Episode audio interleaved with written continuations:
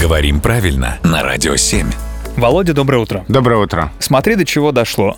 Теперь не только наши слушатели, но и дети наших слушателей задают нам вопросы. Например, вот этот вполне логичный. Почему завтрак он завтрак, хотя по логике вещей он сегодня происходит, он сегодняк. Сделай глоток своего утреннего чая и объясни, что к чему. Это слово действительно очень похоже на слово «завтра», и кажется, что логики здесь нет. Никакой. А на самом деле в слове «завтрак» спряталось не слово «завтра», а слово «утро». Нам нужно чуть больше объяснений. Завтрак изначально было за утрок. За утрок. То есть это то, что следует за утром ты проснулся, умылся, почистил зубы, сходил к утренней службе еще за утреннее, вот есть такое слово. Мгм. И все, утро прокрутил, можешь сесть и принять пищу. Все по распорядку. Ведь и слово «завтра»-то оно ведь тоже было от «за утро».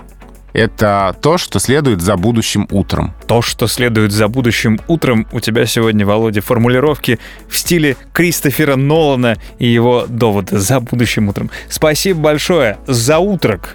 Приятного всем аппетита.